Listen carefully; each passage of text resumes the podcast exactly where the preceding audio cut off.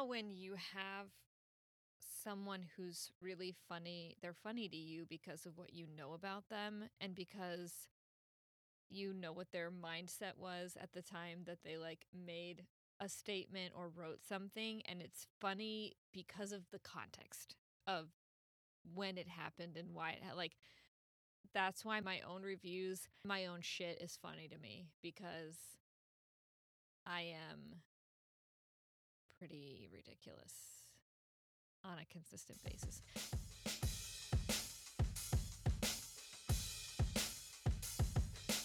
Without further ado, here are the books that I have read so far this year, my star ratings on Goodreads, and the review that I left on Goodreads at that time.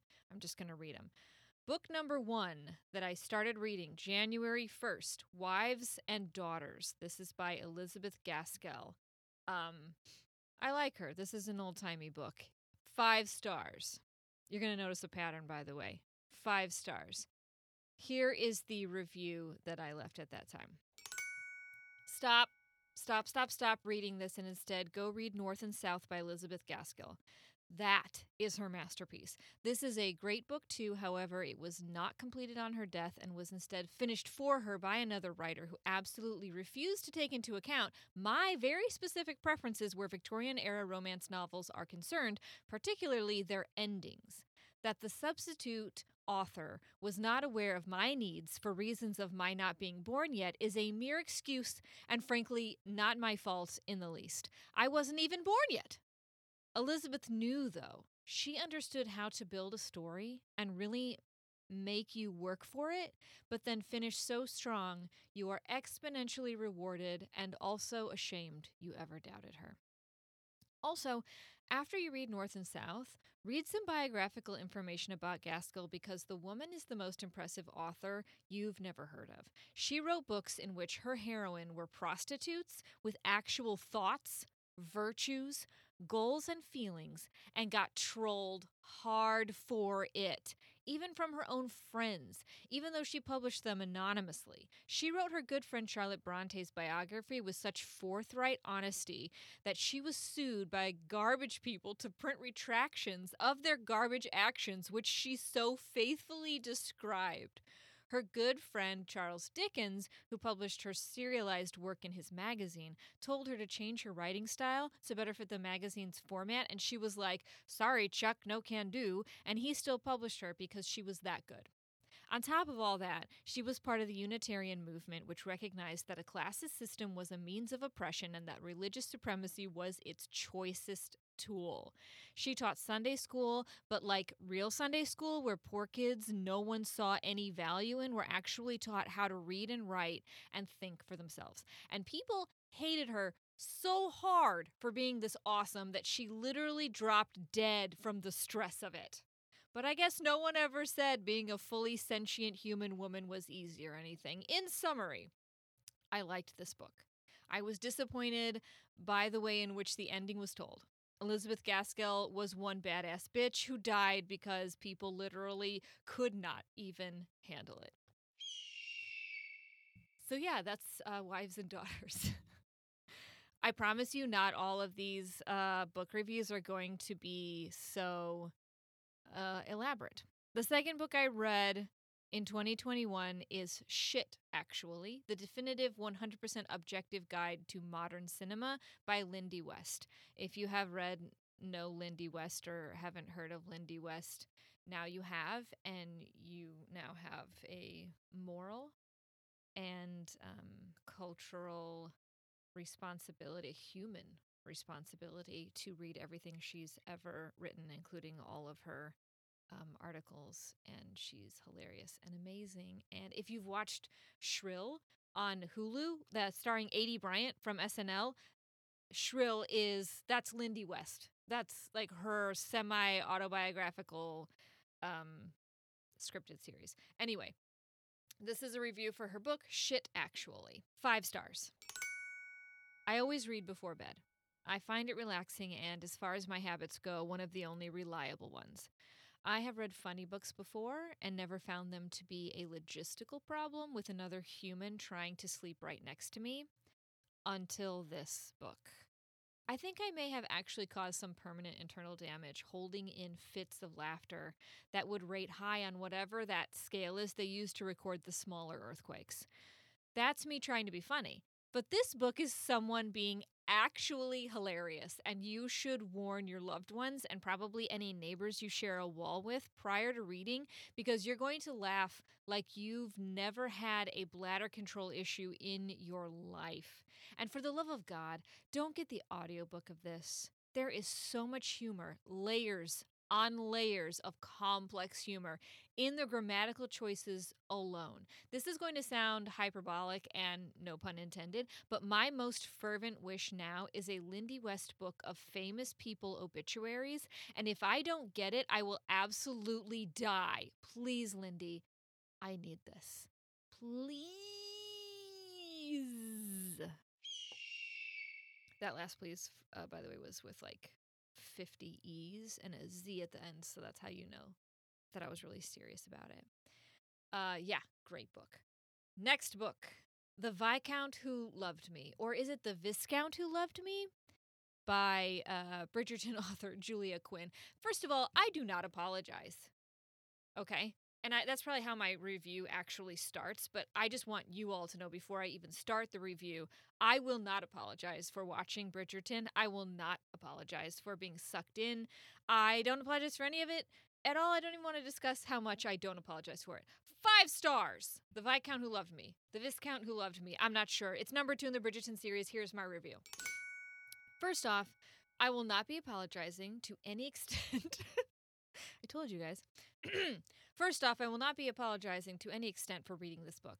It's a pandemic and an insurrection out there, and my need to escape the hellscape of that reality has reached by any means necessary proportions. Second off, yes, five stars for this book, because the one thing I asked it to do, make me forget what's really upsetting me and cause me to be just as emotionally reactionary to something completely trivial and imaginary, it absolutely did. It's also kind of trash, and I kind of hate myself for enjoying it. Watching Bridgerton in one day of mindless Netflix binging is one thing. Reading the sequel is the kind of next level effort you can't really explain away.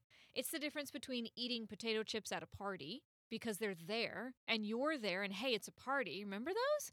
And going to the grocery store with the express purpose of purchasing potato chips, then deciding you need both the barbecue and the salt and vinegar kinds, rationalizing that you will only open one bag at a time, a foolish plan you really have no intention of sticking to. That's this book. It's two bags of potato chips, one a bastion of toxic masculinity and white male privilege, the other a thinly constructed, properly passive virgin who is tragically not quite as pretty as her sister. There's also some sex, after a fashion. A couple notes about that. Writers of new Victorian era sex scenes, please be advised that while you are doing the work of our erotic lord, and I am grateful to you for that. I am forever over the use of the following words Rosebud, gasp, plunged, utterances of so good, and maidenhead. Maiden head. Maiden head. Reading this book felt like cheating on my feminist values, and if they ever find out, I really don't know how I'm going to explain myself, especially considering I thoroughly enjoyed it, except, you know, the Maidenhead reference. I guess what I'm trying to say here is it's okay to eat trash sometimes. Just try to bookend it with something written by Lindy West and one of the Bronte sisters, or Tara Westover, or Thomas Hardy. Never not sad that Jane Austen wrote no sex scenes. I suspect they would have been wholly original and satisfying. So that's my review for the Viscount Who Loved Me. I've decided it's Viscount. I don't know if that's right. Okay, moving on. We're well into February 2021 by this point, and the next book that I read was The Last Wish. This is the Witcher book uh, The Witcher, which is famously a Netflix series, also just like Bridgerton, and really, really uh, enjoyable. This is like the Witcher book number 0.5, which I don't understand how you can be the first half of a series, but that is what this is. So it's it's The Last Wish, The Witcher, number 0.5, 5 stars. You seen the show? It's like that. If the show were exclusively about the parts with just The Witcher in them, which is not me complaining, I like those parts.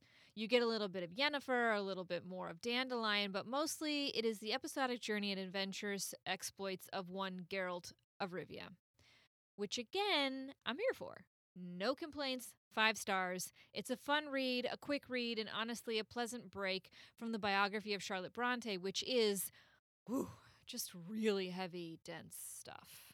Being a woman in the 1800s without magical powers just sucked ass, you know? Enjoy the book! So that's my review of The Last Wish, The Witcher uh, book series, book uh, number 0.5. The Witcher, by the way, is by mm, Andrei Sapkowski. Sapkowski. I'm skipping a lot of um, uh, c- consonants there because I'm not sure how to pronounce his name, and I'm just trying to make it sound as smooth as possible, and I apologize. I maybe should have looked up how to pronounce your name, so I forgive you if you ever mispronounce my name. Call me Jocelyn Merton. Um, I referenced reading the biography of Charlotte Bronte, the one written by Elizabeth Gaskell. I have been trying to get through that book for the last six months, during which time I read all these other books just to escape. Ah, I don't even know what it is, but I really do want to finish that by the end of the year, so we'll see. All right, the next book I read was The Other Bennet Sister by Janice Hadlow. This is the only book uh, so far in 2021 that I have given two stars. Two stars. So buckle up for this review because, ooh, ooh this is a long one. This is a long review. Uh, not, not a fan two stars, which uh, a little about my ranking system for books. If you write a book at all and are published to any extent, your book gets one star from me. That's an A for effort. Uh, secondarily, if your book sucks, it's a two star book. If it's good or fine or or great, it's five stars. I don't really, I don't. It's weird if I give a book like a three or four stars. It's just like not part of my uh, ranking system for some reason. So, yeah, she gets one star for actually writing the book and then a second star because that's all I can really bring myself to give her. Okay. The other Bennet sister. I will preface this rather scathing and debatably undeserved review with the fact that I am a ride or die Pride and Prejudice fan, like Norton Critical Edition owning BBC A&E miniseries viewing in real time, I might add, fan. It's a whole thing. Offshoots of the Jane Austen originals I refer to as griftings. Some of these griftings are good, Pride and Prejudice and Zombies is delightful, and some are not so good like this one. How exactly did this pitch meeting go? Picture this Pride and Prejudice, but from the perspective of its most lifeless, pedantic character. Huh? And let's take the most beloved characters and somehow make it seem like they're at least partially to blame for the misfortunes of this lesser character, a kind of soft villainization, if you will. Let's take one of the most celebrated love stories in human memory and kind of make it seem selfish. Pride and Prejudice, but instead of steamy sexual tension between two fully actualized people, make it about the inaction of two humans with the sexual chemistry of a wet mop and corresponding bucket. Why do this? Why? Take a beloved book and use it as a springboard for your story in such a way that it requires the complete bastardization of themes and characters for the express purpose of constructing a completely different and unrelated story in the hopes the reference to a popular work of fiction will bring the kind of notoriety by association that would be difficult or unlikely otherwise. Mr. Collins, as an insightful and nuanced love interest, Charlotte Lucas as a scheming utilitarian, Lizzie and Jane as codependents, willfully alienating their affections from the poor, unwitting Mary, who is then sent down a path of self hatred that is so profound it defines her entire personality, creating a constant need for validation from men, like literally any men. The entire plot unattractive woman who is not Elizabeth Bennet must read much books under the direction of rando dudes in the hopes that one of them will marry her and make her feel real pretty. No. No to this book. No to this literary grab at a prominence by proxy. If you need more Jane Austen in your life, then go and read Persuasion, which is literally how Jane Austen would write the story of an unattractive and overlooked woman disappointed in life unloved by her family, and despite it all, finding sufficient strength of character to prevent these things from continuing to define her as a person. And generally speaking, lay the fuck off Pride and Prejudice. Unless you're putting sexy bits in there, I don't want to hear about it. And that's my review of The Other Bennet Sister by Janice Hadlow. Yeah, didn't like it. Didn't like it at all. All right, and now we are going to go into the Shadow and Bone trilogy, which um I again read because of a Netflix series. I, you know, I read much books, but it's not like I'm some kind of like literary uh, purist. I know I just did a total da- takedown of that woman for bastardizing a, a, a piece of like fundamental literary history. Um, but I also super, super love these uh, Netflix series based on books. I don't know how those two things are connected, actually. I am getting a little lost in myself. Okay, so these next three are a trilogy. I love a trilogy. I love sci fi.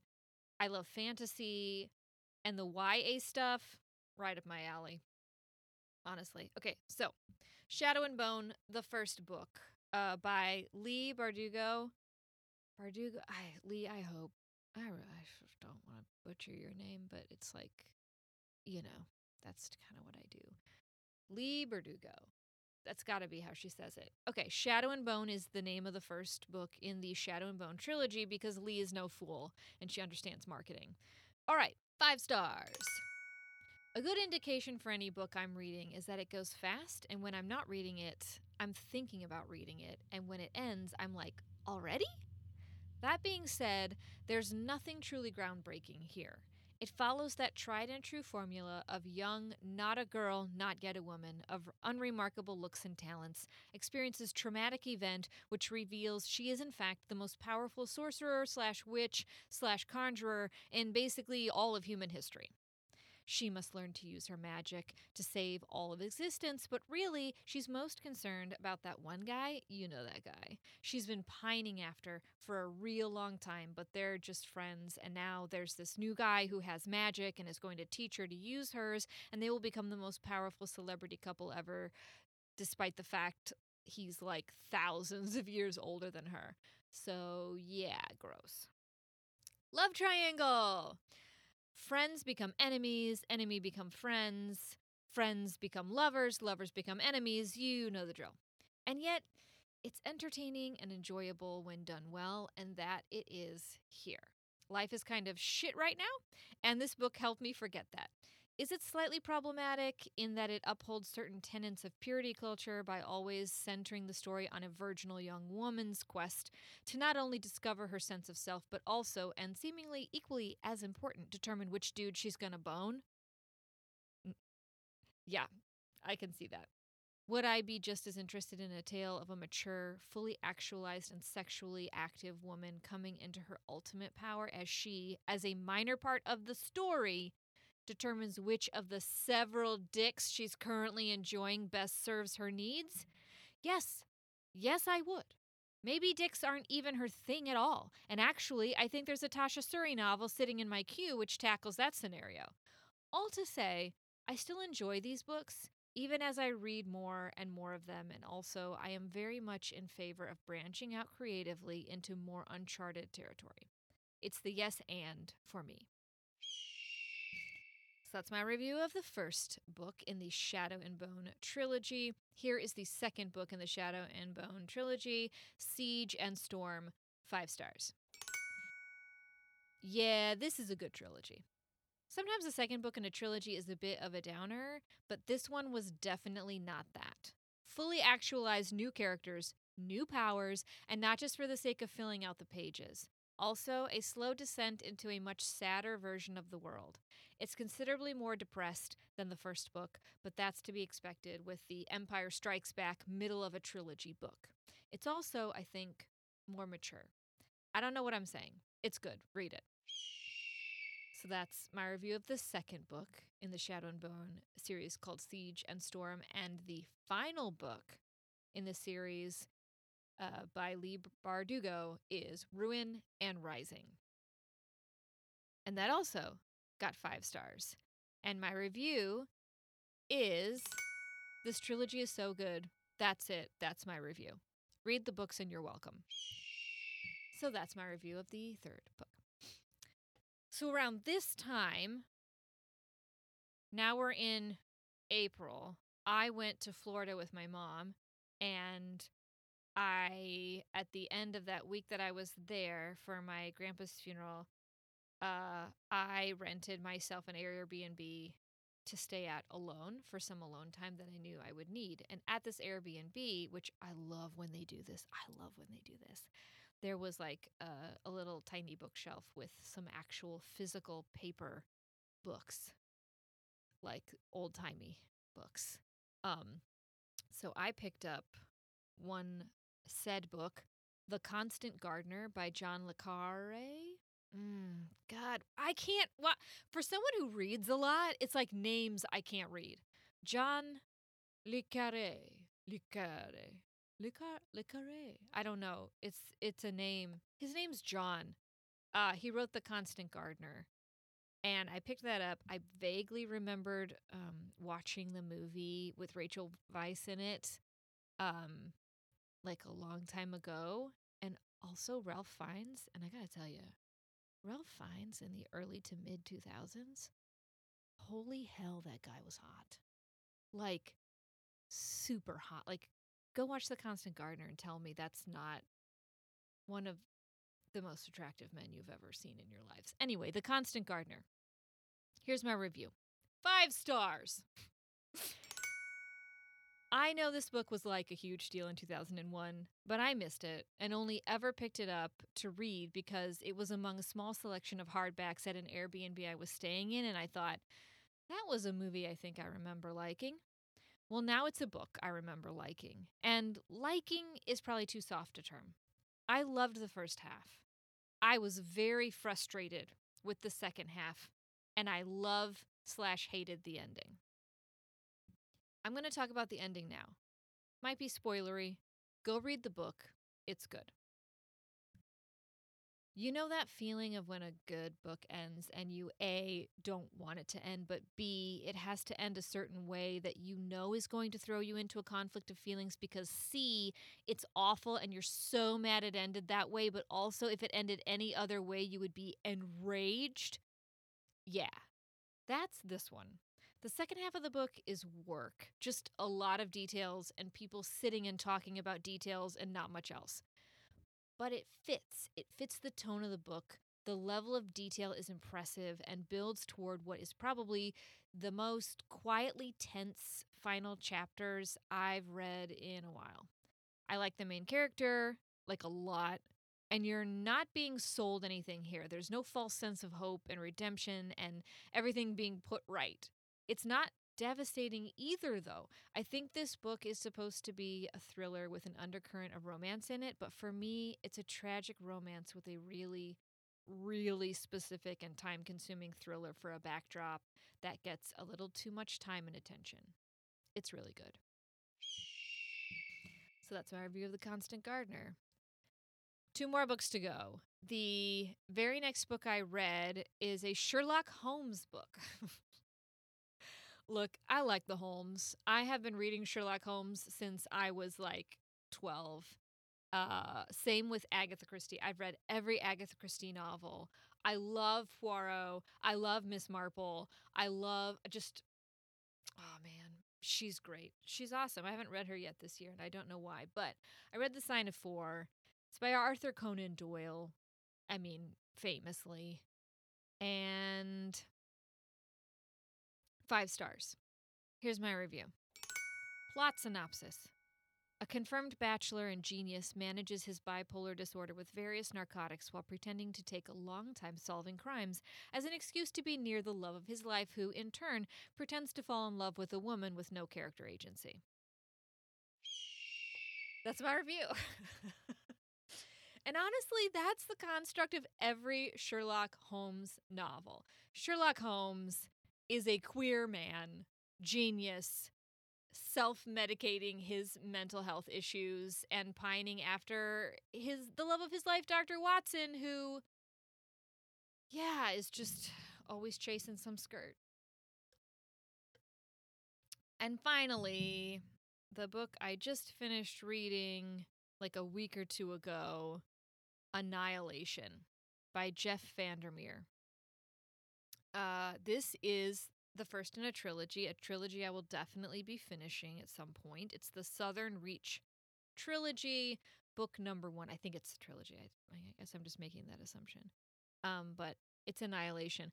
I watched the movie Annihilation with uh, Natalie Portman and was so disappointed that I sought out this book because I felt like surely surely the book is better. And I was right.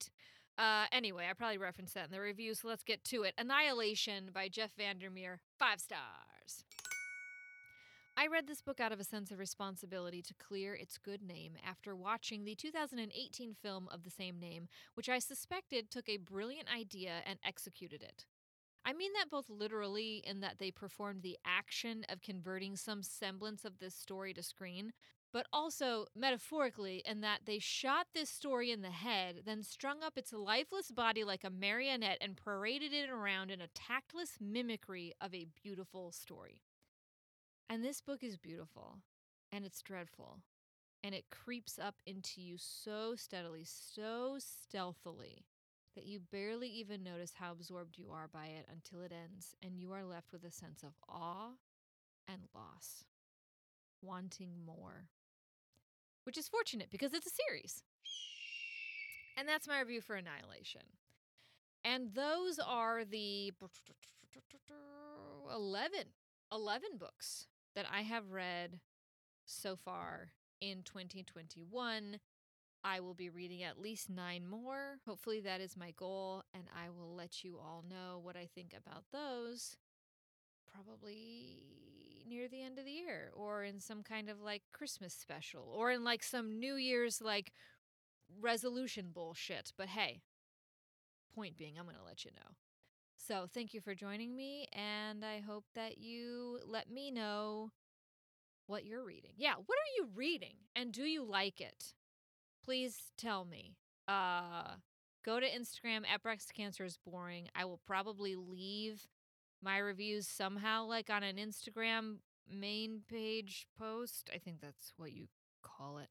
I don't know. But please like leave in the comments books like hook a sister up, you know what I mean? Like if you're reading something awesome, tell me cuz I don't have like the rest of my books planned out and I can be pretty random about the books I read and I like to branch out and read stuff that I'm not used to because that's sometimes when you find the most amazing books. And I have so many books on my Goodreads. If you're on Goodreads and you do want to see that, um, I know it seems like I love every book I read. I don't, but also there are so many good books in so little time. We should all quit our jobs and just read books uh, full time.